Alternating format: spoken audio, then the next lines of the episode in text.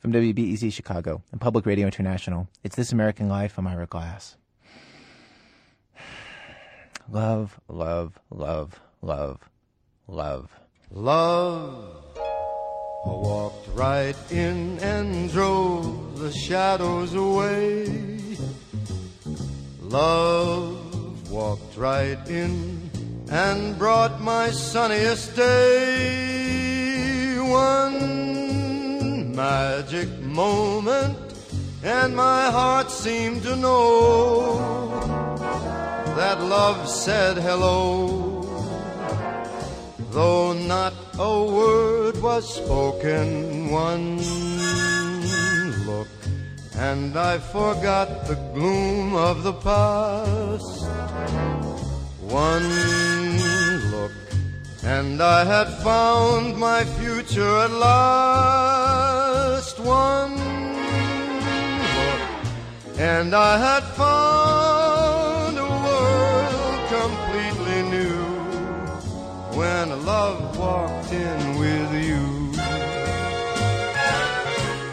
What do we talk about when we talk about love?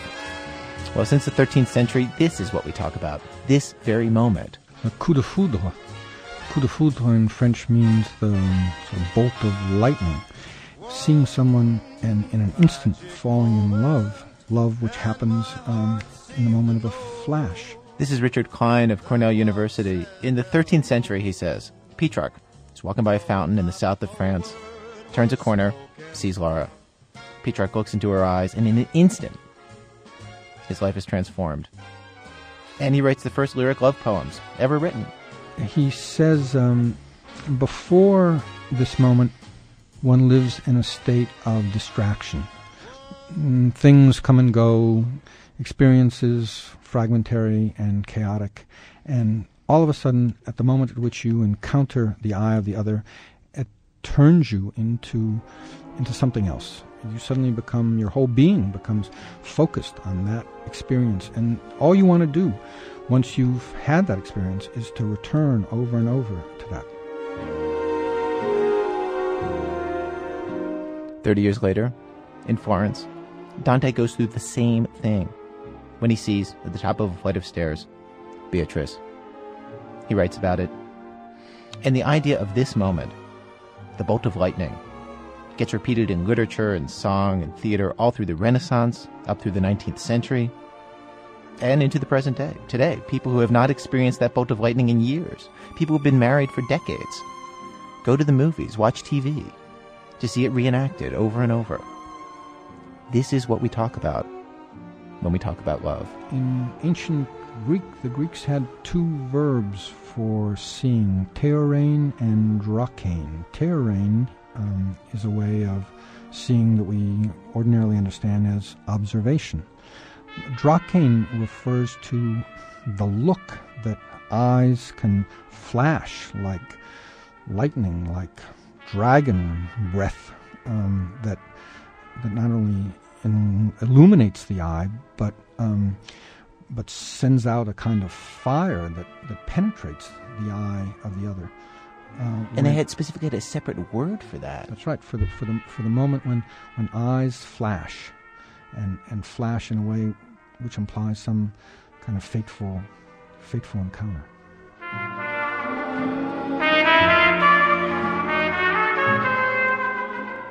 I, was struck sort of looking at those um, tapes of um, Monica Lewinsky um, embracing the president on those rope lines. The, the thing that's most compelling about those images is the way her eyes flash at him. One can't help but be struck by the light that's coming from those eyes.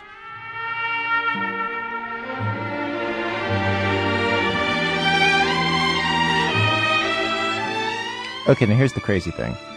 Everybody knows that that moment of initial rapture, that instant when your eyes meet and you're obsessed with the other person, thinking about them all the time. Everybody knows that that feeling doesn't usually last, that in some way it's just a dream, that over time it changes into something different. Here's the thing even on the day that this romantic myth of love was born, that day in the 13th century when Petrarch saw Laura, even on that day, it was clear that it was just a myth, it was just a dream. Petrarch doesn't get the girl. No, the the usual story is that um, that the guy doesn't doesn't get the girl. I mean, but maybe you never get the girl. Maybe that's the sort of condition of falling in love. That it always remains something sort of inaccessible. That the moment that desire is filled, fulfilled, desire dies.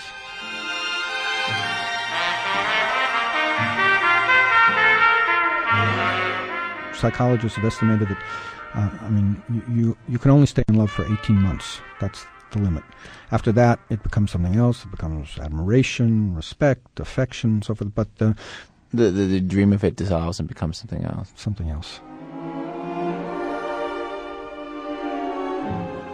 I wonder if uh, I wonder if you would be saying uh, this and explaining this in these terms if you yourself were falling in love right now. Well, as a matter of fact, um, I think I am. Well, then you're going to get in trouble when this goes on the radio, Oh, aren't I'm going to be in so much trouble you have no idea.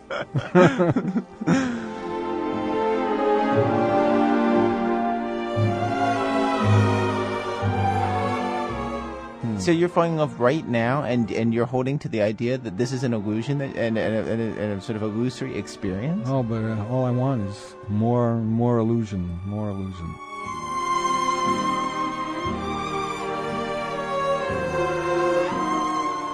Today, beloved listener, we come to you with a mission.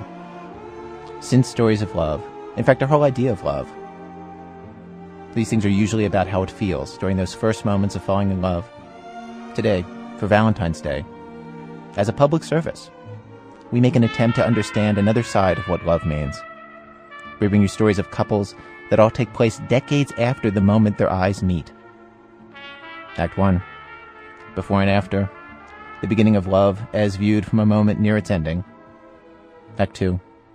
I met him at the yogurt store, but I do not call him leader of the pack. Flirtation during marriage, a fable that could save your relationship, no kidding. Act 3. Without. Donald Hall documents a relationship whose most intense, most romantic moments came not at the beginning, but at the end. Stay with us.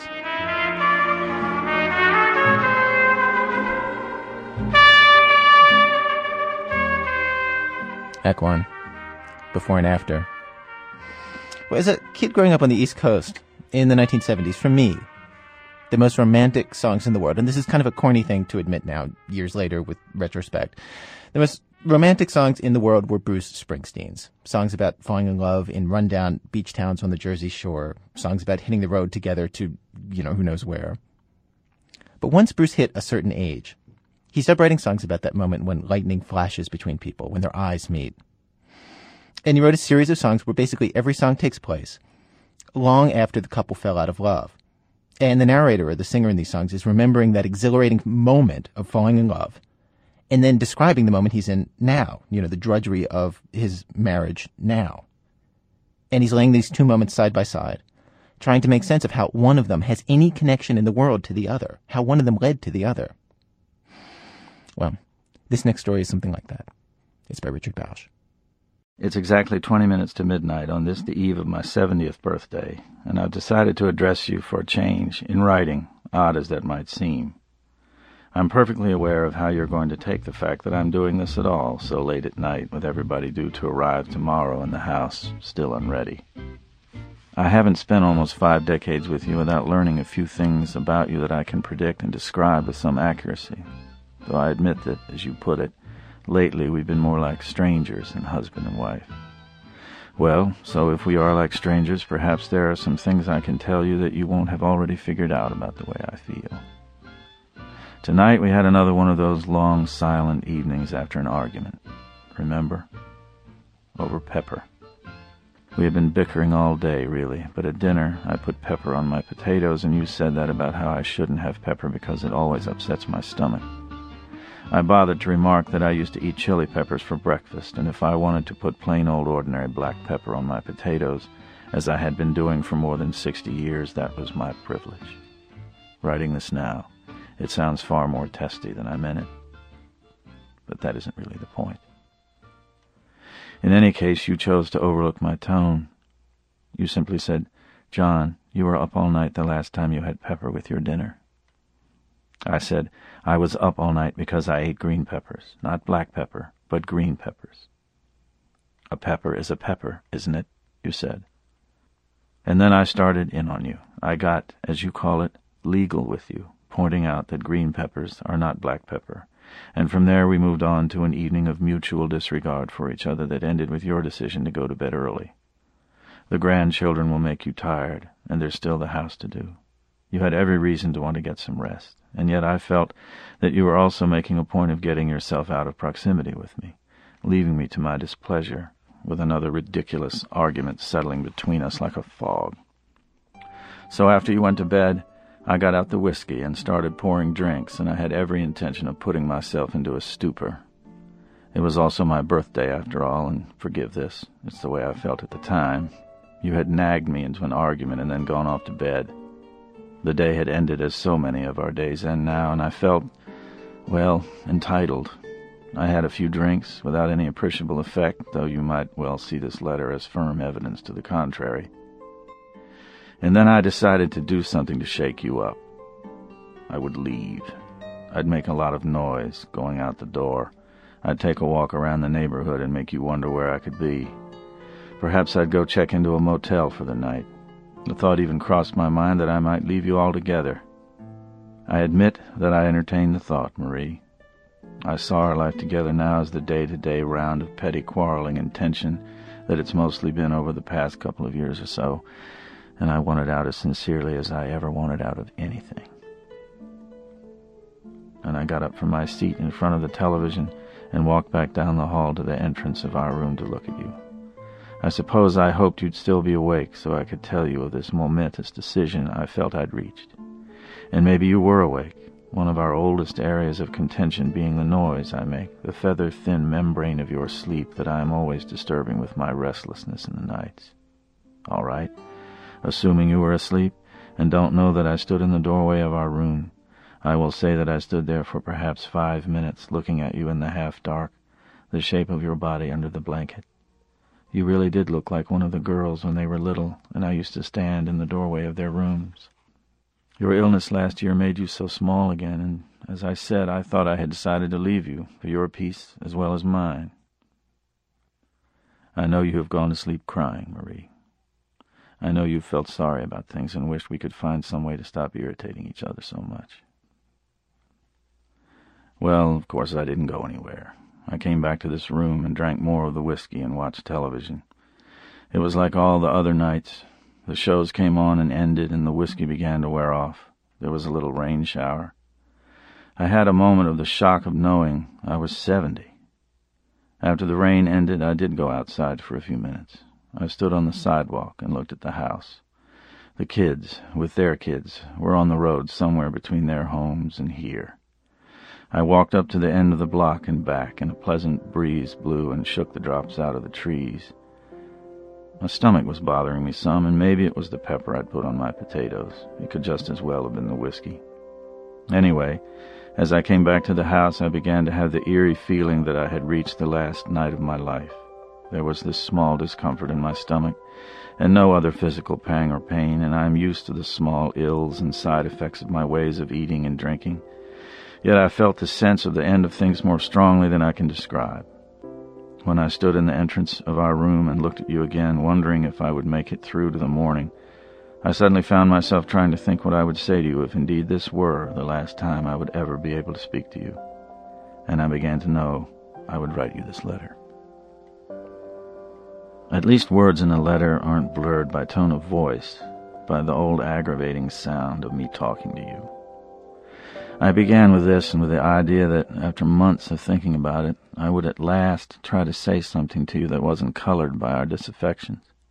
What I have to tell you must be explained in a rather roundabout way. I've been thinking about my cousin Louise and her husband. When he died, and she stayed with us last summer, something brought back to me what is really only the memory of a moment. Yet it reached me, that moment, across more than fifty years. As you know, Louise is nine years older than I, and more like an older sister than a cousin. I must have told you at one time or another that I spent some weeks with her back in 1933 when she was first married, The memory I'm talking about comes from that time, and what I have decided I have to tell you comes from that memory. Father had been dead four years. We were all used to the fact that times were hard and that there was no man in the house, though I suppose I filled that role in some titular way. In any case, when Mother became ill, there was the problem of us, her children. Though I was the oldest, I wasn't old enough to stay in the house alone, or to nurse her either. My grandfather came up with a solution, and everybody went along with it, that I would go to Louise's for a time, and the two girls would go to stay with grandfather. So we closed up the house, and I got on a train to Virginia. I was a few weeks shy of fourteen years old. I remember that I was not able to believe that anything truly bad would come of Mother's pleurisy, and was consequently glad of the opportunity it afforded me to travel the hundred miles south to Charlottesville where Cousin Louise had moved with her new husband only a month earlier after her wedding. Because we traveled so much at the beginning, you never got to really know Charles when he was young. In 1933, he was a very tall, imposing fellow with bright red hair and a graceful way of moving that always made me think of athletics and contests of skill. He had worked at the Navy Yard in Washington and had been laid off in the first months of Roosevelt's New Deal. Louise was teaching in a day school in Charlottesville so they could make ends meet, and Charles was spending most of his time looking for work and fixing up the house. I had only met Charles once or twice before the wedding, but already I admired him and wanted to emulate him. The prospect of spending time in his house, of perhaps going fishing with him in the small streams of central Virginia, was all I thought about on the way down. And I remember that we did go fishing one weekend, that I wound up spending a lot of time with Charles, helping to paint the house and to run water lines under it for indoor plumbing. Oh, I had time with Louise, too, listening to her read from the books she wanted me to be interested in, walking with her around Charlottesville in the evenings and looking at the city as it was then, or sitting on her small porch and talking about the family, mother's stubborn illness, the children Louise saw every day at school, but what I want to tell you has to do with the very first day I was there. I know you think I use far too much energy thinking about and pining away for the past, and I therefore know that I'm taking a risk by talking about this ancient history and by trying to make you see it. But this all has to do with you and me, my dear, and our late inability to find ourselves in the same room together without bitterness and pain. That summer, 1933, was unusually warm in Virginia, and the heat, along with my impatience to arrive, made the train almost unbearable. I think it was just past noon when it pulled into the station at Charlottesville with me hanging out one of the windows looking for Louise or Charles. It was Charles who had come to meet me.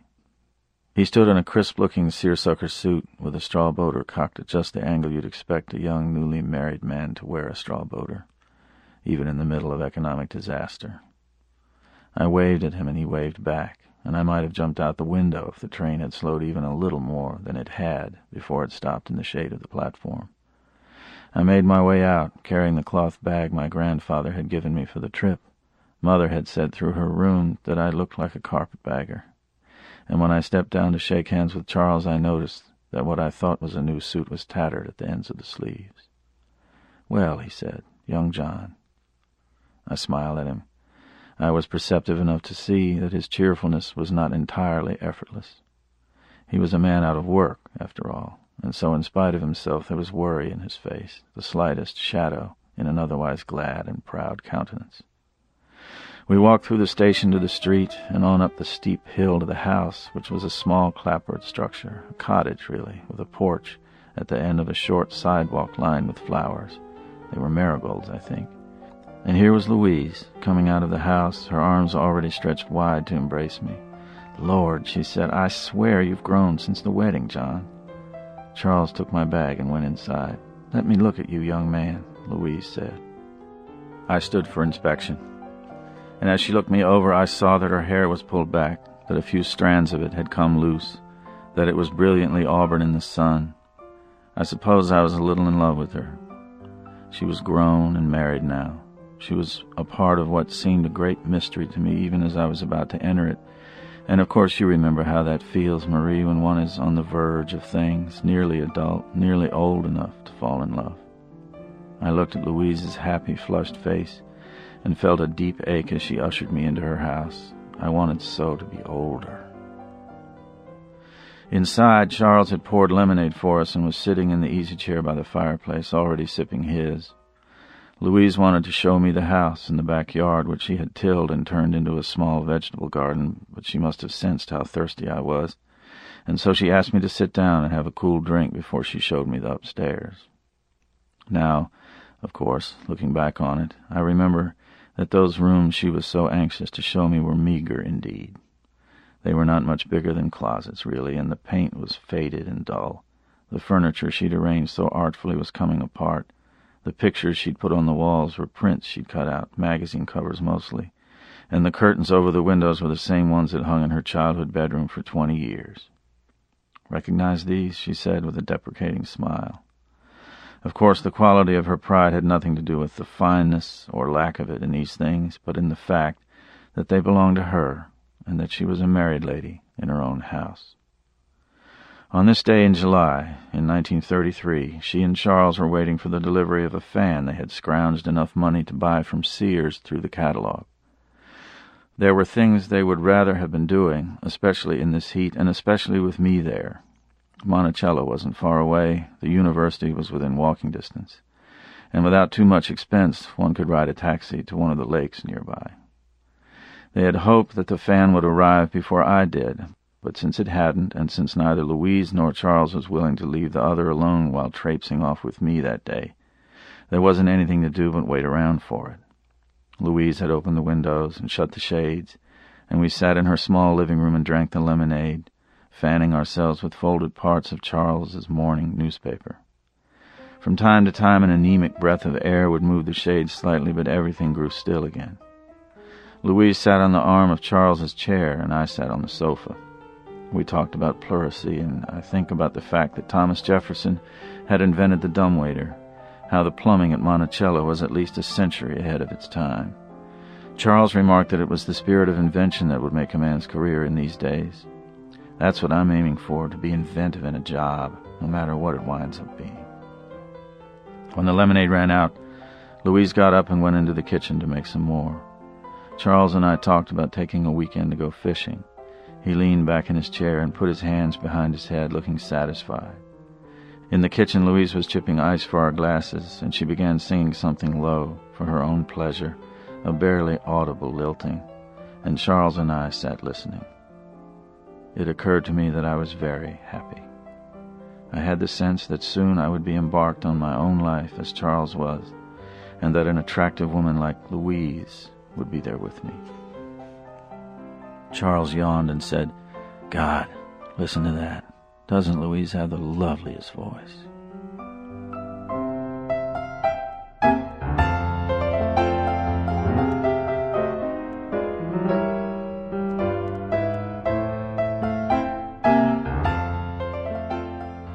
That's all I have from that day. I don't even know if the fan arrived later and I have no clear memory of how we spent the rest of the afternoon and evening. I remember Louise singing a song, her husband leaning back in his chair, folding his hands behind his head, expressing his pleasure in his young wife's voice. I remember that I felt quite extraordinarily content just then, and that's all I remember. But there are, of course, the things we both know. We know they moved to Colorado to be near Charles's parents. We know they never had any children. We know that Charles fell down a shaft at a construction site in the fall of 1957 and was hurt so badly that he never walked again. And I know that when she came to stay with us last summer, she told me she'd learned to hate him, and not for what she'd had to help him do all those years. No, it started earlier and was deeper than that. She hadn't minded the care of him, the washing and feeding and all the numberless small tasks she had to perform each and every day, all day. She hadn't minded this. In fact, she thought there was something in her makeup that liked being needed so completely. The trouble was simply that whatever she had once loved in him she had stopped loving, and for many, many years before he died, she'd felt only suffocation when he was near enough to touch her, only irritation and anxiety when he spoke. She said all this and then looked at me, her cousin, who had been fortunate enough to have children and to be in love over time and said, John, how have you and Marie managed it? And what I wanted to tell you has to do with this fact that while you and I had had one of our whispering arguments only moments before, I felt quite certain of the simple truth of the matter, which is that whatever our complications, we have managed to be in love over time. Louise, I said. People start out with such high hopes, she said, as if I wasn't there. She looked at me. Don't they? Yes, I said. She seemed to consider this a moment. Then she said, I wonder how it happens. I said, You ought to get some rest, or something equally pointless and admonitory. As she moved away from me, I had an image of Charles standing on the station platform in Charlottesville that summer, the straw boater set at its cocky angle. It was an image I would see most of the rest of that night, and on many another night since.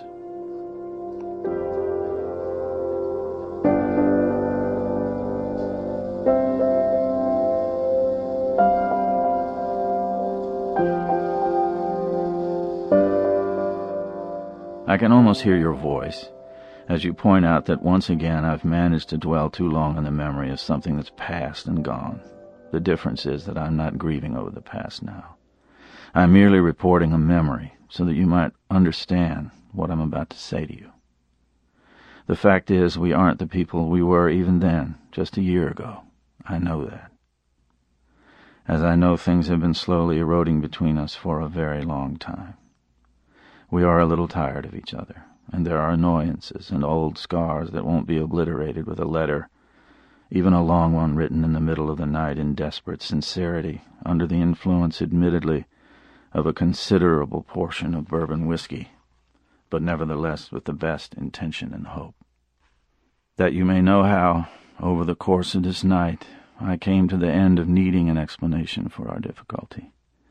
We have reached this place Everything we say seems rather aggravatingly mindless and automatic, like something one stranger might say to another in one of the thousand circumstances where strangers are thrown together for a time, and the silence begins to grow heavy on their minds, and someone has to say something. Darling, we go so long these days without having anything at all to do with each other, and the children are arriving tomorrow, and once more will be in the position of making all the gestures that give them back their parents as they think their parents are.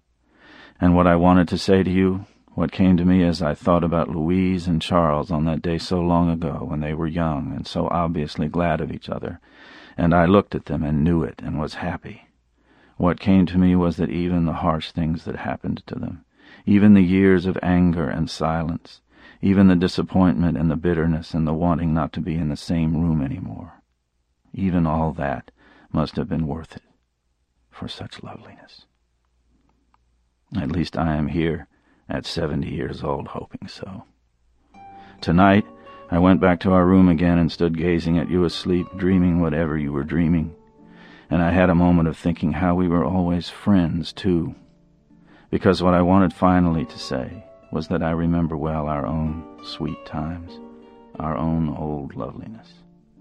And I would like to think that even if at the very beginning of our lives together I had somehow been shown that we would end up here with this longing to be away from each other, this feeling of being trapped together, of being tied to each other in a way that makes us wish for other times, some other place, I would have known enough to accept it all freely for the chance at that love. And if I could, I would do it all again, Marie. All of it. Even the sorrow my sweet, my dear adversary, for everything that I remember.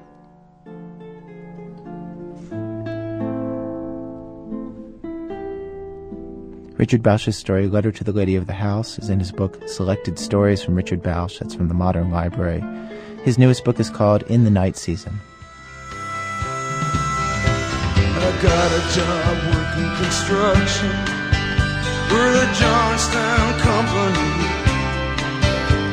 But lately there ain't been much work on account of the economy. Now all them things that seem so important, well, mister, they vanished right into the air. Now I just act like I don't remember. Mary acts like she don't care. But I remember us riding in my brother's car, her body come down at the reservoir at night on the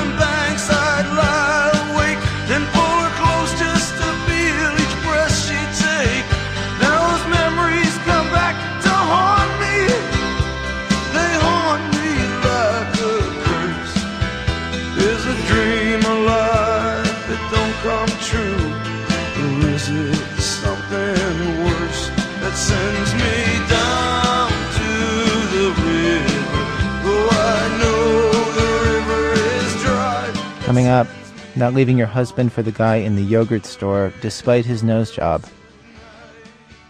That's in a minute. From Public Radio International, when our program continues.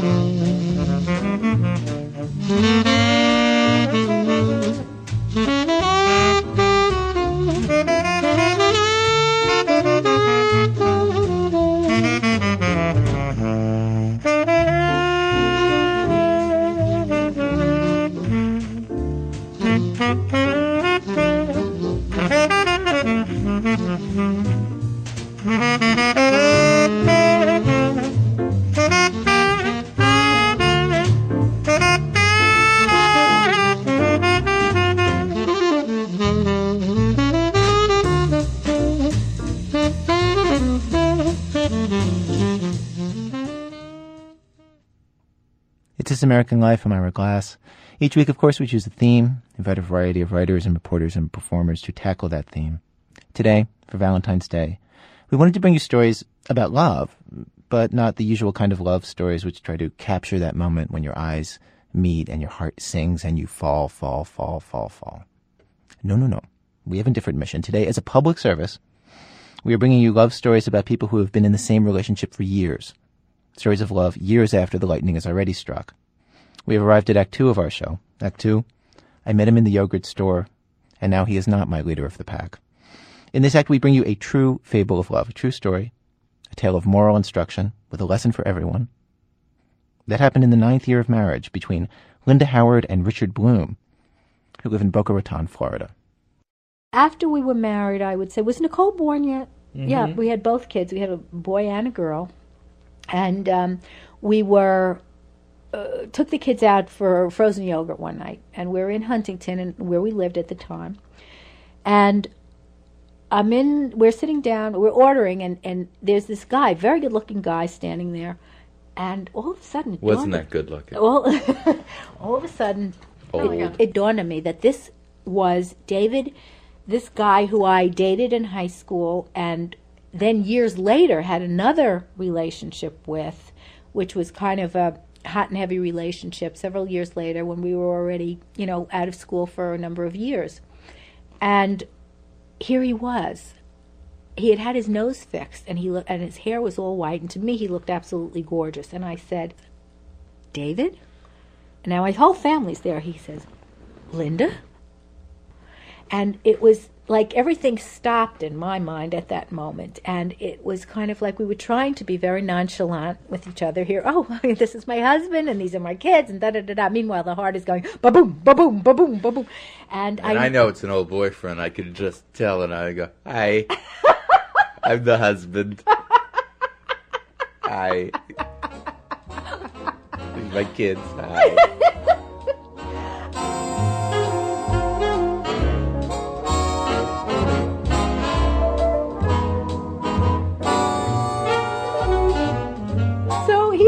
This nice little chat while we're standing there, and I, am saying to myself in the car, I know that he is thinking exactly the same thing about me. I know it. There's not a doubt in my mind, and I can't believe that we've just left now and we're not going to see each other again. I ask him, what is he doing? And he tells me that he's a psychoanalyst in the city, and this is completely a shock to me. And I tell him that I'm a clinical psychologist. And they have so much in common. we have so much in common and blah blah blah well anyway um, the next day i go into my office and there's this i press the button on my answering machine and there's this long message and i'm thinking who could have left me a message that long and i play it back Somebody in need of help. and it's it's David, and he said, "I can't when I you can't do that. When I got in the car, um, I couldn't stop thinking about you and all of this kind of stuff." And I, I was just astounded, and I had this big smile on my face, and I'm thinking, "Well, there's no way I'm going to call him back."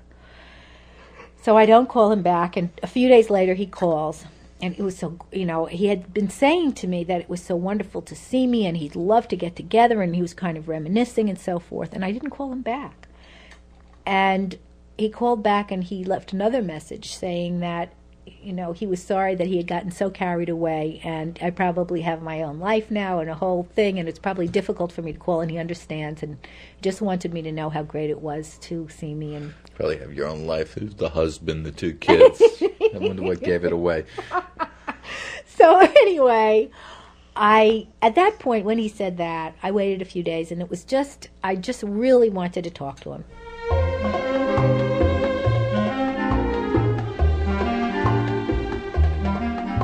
i called him.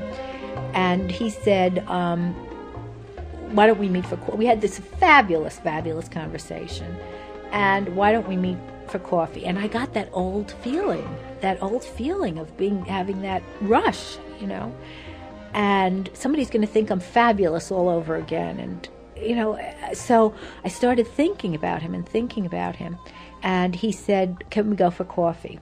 So i said i would think about it. So i said to richard that night oh i heard from david and he said oh yeah what did he say and i said well you know we just had a nice talk and do you mind if we go for coffee and he said, Do I mind? Well, I wouldn't like it, but if that's what you'd like to do, go ahead. So I thought about it, and now, in the meantime, he's leaving me messages now. And he's saying, I didn't think of you when I got up this morning. I just wanted you to know that I'm not thinking of you when I'm having a coffee break. And, and, and these very seductive messages. And I'm just getting obsessed with him. And I'm, you know, I'm thinking, oh my God, I want to see him. Well, it got to a point where I wanted to see him so badly that I was upset. I could not look Richard in the eye. And he came home one Saturday afternoon, and I, I was just terribly upset. I said, Rich, I have to talk to you. He said, What's the matter? And I told him the whole story. And he he was amazing. He put his arms around me. I told him I'm obsessed with him. He put his arms around me and he just held me. And he said to me, Oh, honey, I'm so sorry I can't do that for you anymore. And that was all he said. I couldn't believe it. I waited for some kind of a lecture. Why didn't you tell me? I something, some sign of jealousy. Nothing, nothing, nothing. Just held me. Oh, I was jealous, uh, you know, but wh- what's it going to do? I mean, you know, what's uh, thunder? You know, you, once you you got two kids and and and you've been with each other for uh, uh, quite a while. Before and after marriage, you can't get the thunder and lightning back. It's now it's different.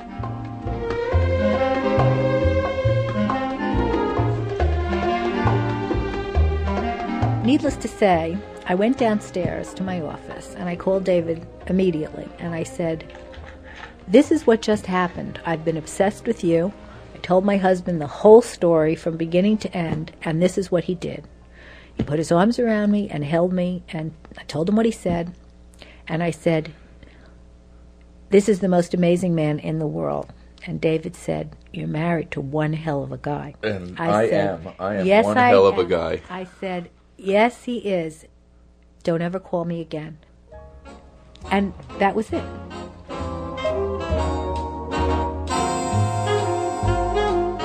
Linda Howard and Richard Bloom have been married for 11 years. They spoke with Stephanie Howard. Here's our story, sad but true. About a boy that I once knew. I don't know the rest of the song. I almost took his love and ran around.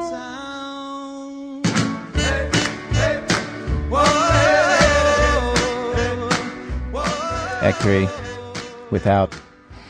Donald Hall says that when he first got together with his wife, Jane Kenyon, the earliest years were not so very intense. They didn't have that big lightning moment. It was the 70s, he says, by way of explanation.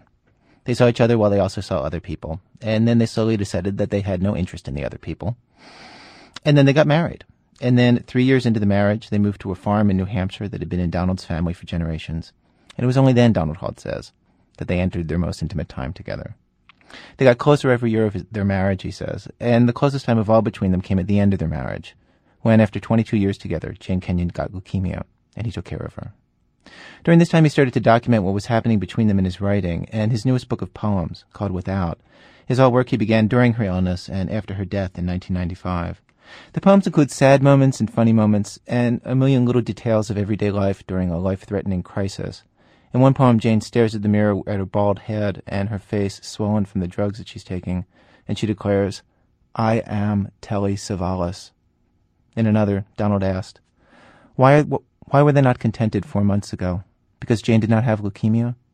A year hence, would he question why he was not contented now? Therefore, he was contented.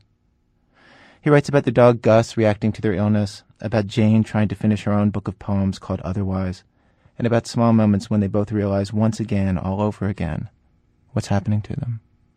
Alone together a moment on the 22nd anniversary of their wedding, he clasped her as she stood at the sink, pressing into her backside, rubbing his cheek against the stubble of her skull. He gave her a ring of pink tourmaline with nine small diamonds around it. She put it on her finger and immediately named it Please Don't Die. They kissed, and Jane whispered, Timor mortis conturbat me.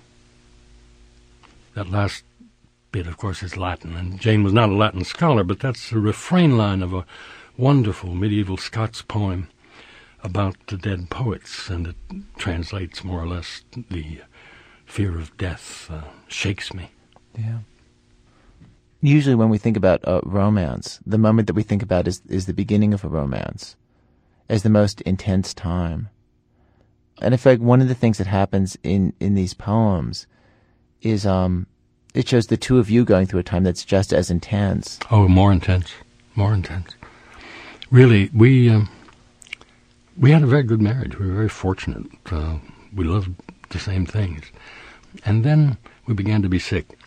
I had cancer a couple of times, and uh, then Jane had leukemia, beginning at the age of 46 and dying at 47. Jane was 19 years younger than me. Hmm. But when you think you're going to lose what you love, when you know uh, it's probably going to happen, then the uh, the sweetness of the intensity and the pain of the intensity is greater than ever. I do think that I think it was beautiful. I, I've often say that obviously the worst thing in my life is Jane dying, but one of the best things in my life was taking care of her. There's a line in uh, one of the poems actually where you say um, he felt shame to understand that he would miss the months of sickness and taking care. And I had that thought literally. I mean, it's all right to tell lies in poems, but this was not a lie. I had that thought and wrote down something like that line the day before we found out that she was going to die. I, I, I was optimistic, and I th- and I thought with guilt, I'll be sorry when I can't take care of her anymore. So, so explain this poem, "Last Days," to me. Well, "Last Days" is the poems that I wrote or began to write during the last days of her life. One day in April, we uh, had her blood checked, which we did once a week, and it was just fine. And a week later, the leukemia had come back, and there was nothing to do. She was going to die.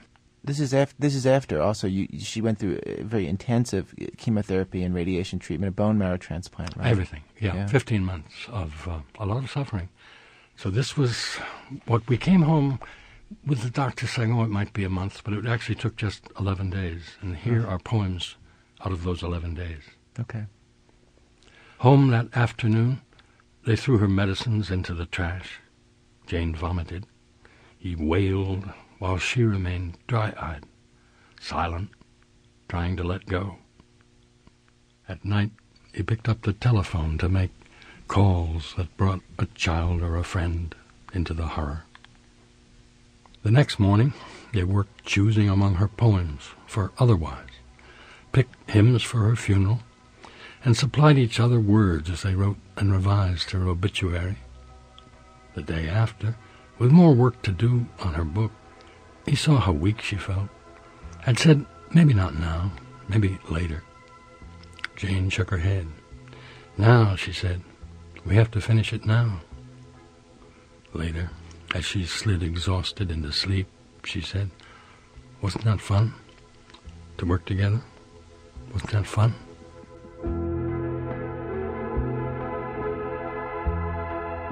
He asked her, What clothes should we dress you in when we bury you? I hadn't thought, she said. I wondered about the white salwar kameez, he said. Her favorite Indian silk they bought in Pondicherry a year and a half before, which she wore for best or prettiest afterward. She smiled. Yes, excellent, she said. He didn't tell her that a year earlier, dreaming awake, he had seen her in the coffin in her white salwar kameez. They talked about their adventures, driving through England when they first married, and excursions to China and India.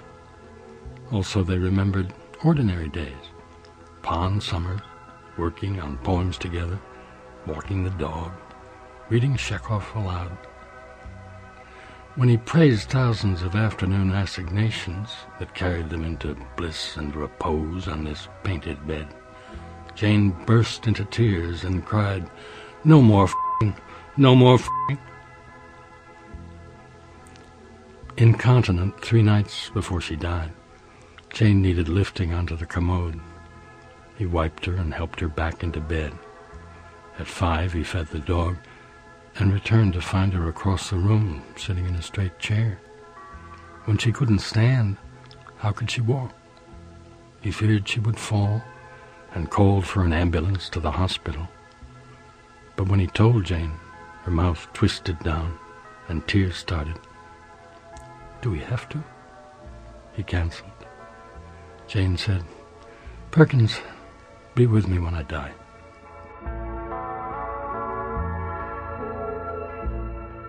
Dying is simple, she said. What's worst is the separation. When she no longer spoke, they lay alone together, touching, and she fixed on him her beautiful, enormous, round, brown eyes, shining, unblinking, and passionate with love and dread. One by one they came, the oldest and dearest, to say goodbye to this friend of the heart. At first she said their names, wept and touched. Then she smiled. Then turned one mouth corner up. On the last day, she stared silent goodbyes, with her hands curled and her eyes stuck open.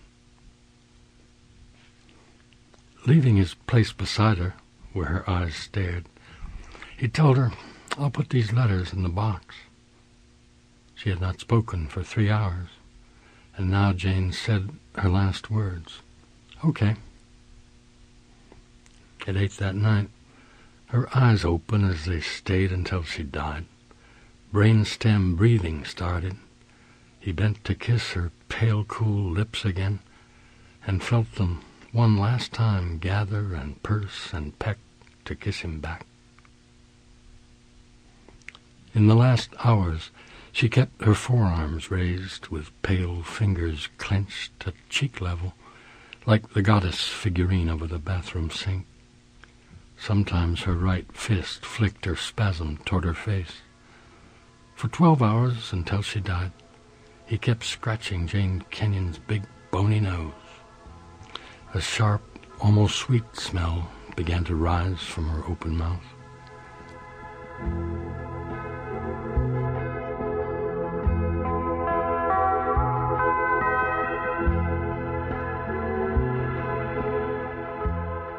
That's a line from her, by the way.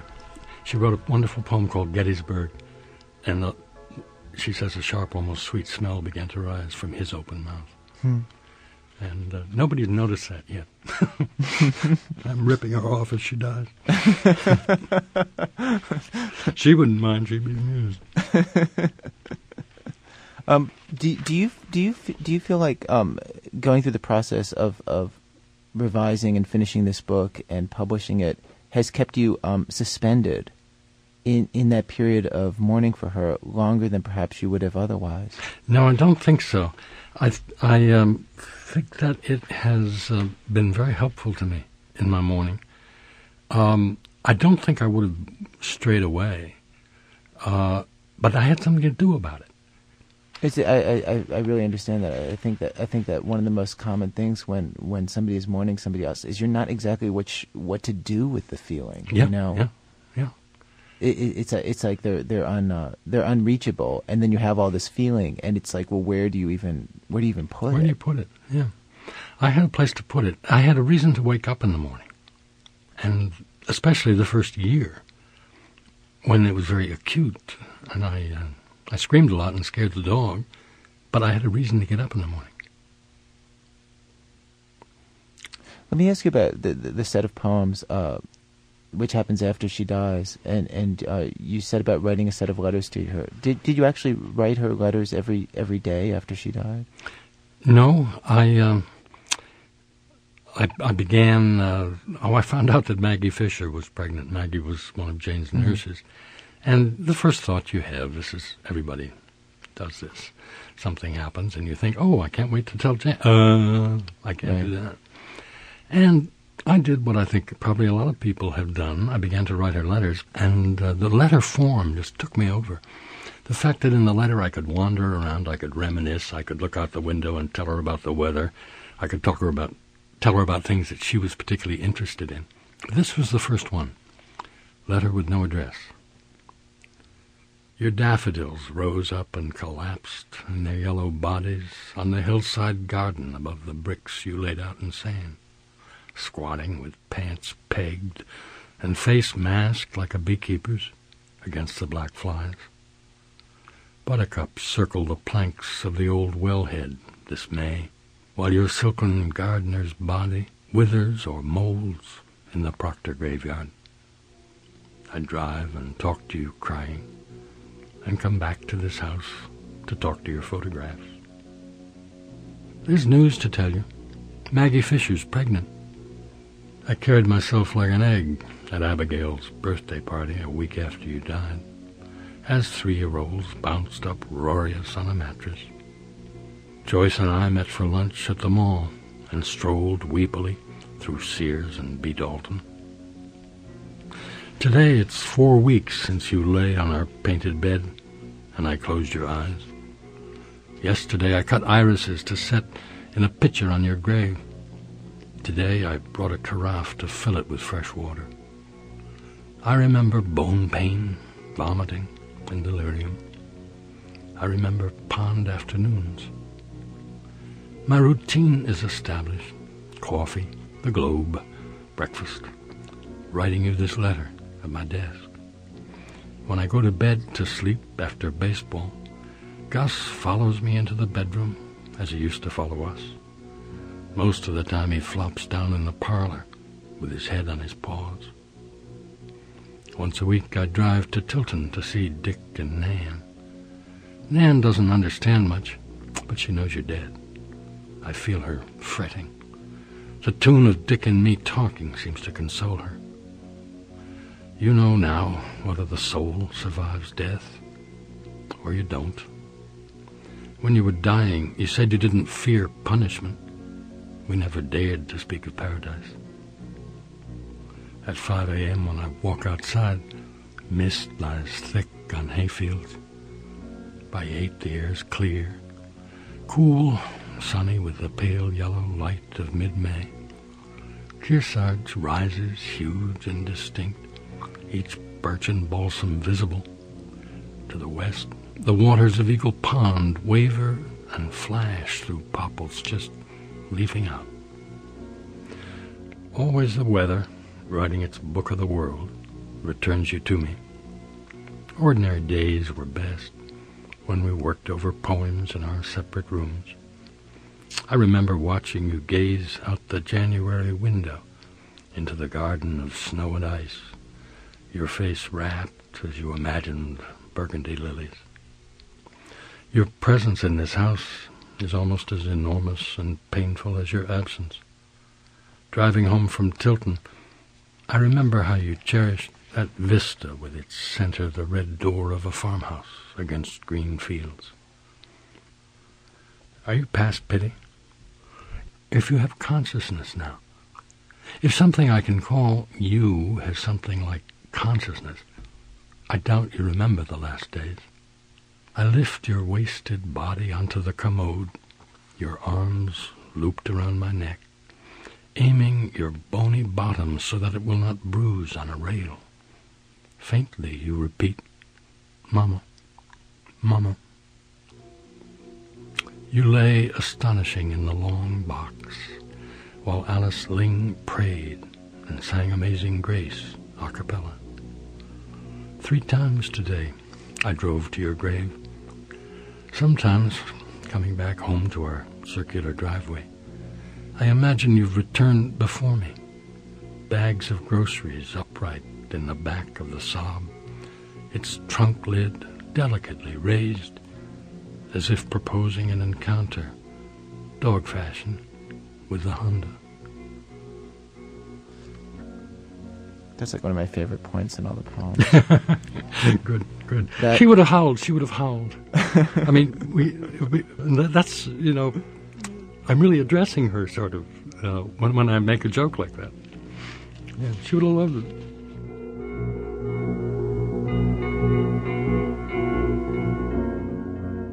do you um do do you find that you're still um writing her letters, writing her poems as, as letters even now? I'm writing. Actually, what happened after this So I've continued to write a lot about Jane, but it's no longer. I'm no longer addressing you. I'm talking about Jane and her and she. She has receded. This is horrible and inevitable and necessary. I can't uh, sort of talk to her in the second person anymore. Donald Hall. His book of poems about his wife Jane Kenyon is called Without.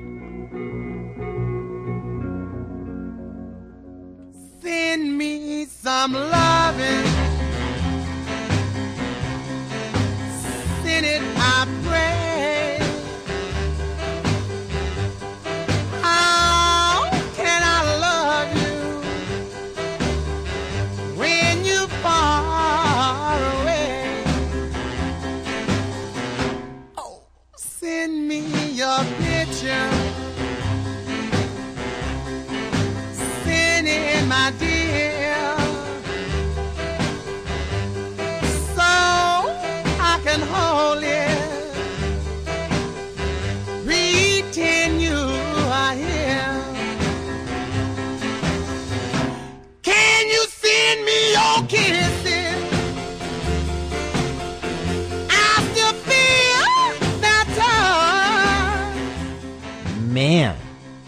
Program produced today by Julie Snyder and myself with Elise Spiegel and Nancy Updike. Senior editor for this show, Paul Tough. Contributing editors Jack Hitt, Margy Rochlin, and Consul Yuri Sarah Vowell. Production help from Rachel Day. Special thanks today to New Hampshire Public Radio. This American Life is distributed by Public Radio International. Funding for our show has been provided by the Capital Group Companies, investing for individuals and institutions throughout the world, and sponsor of the American Funds Group of Mutual Funds, and from the listeners of WBEZ Chicago, WBEZ Management Oversight by Torey Malatia. He told me this week it's okay if I have coffee with other program directors. He said it's okay if I can't get other program directors out of my mind. He was amazing. He put his arms around me and he just held me. And he said to me, Oh, honey, I'm so sorry I can't do that for you anymore. I'm Ira Glass, back next week with more stories of this American life.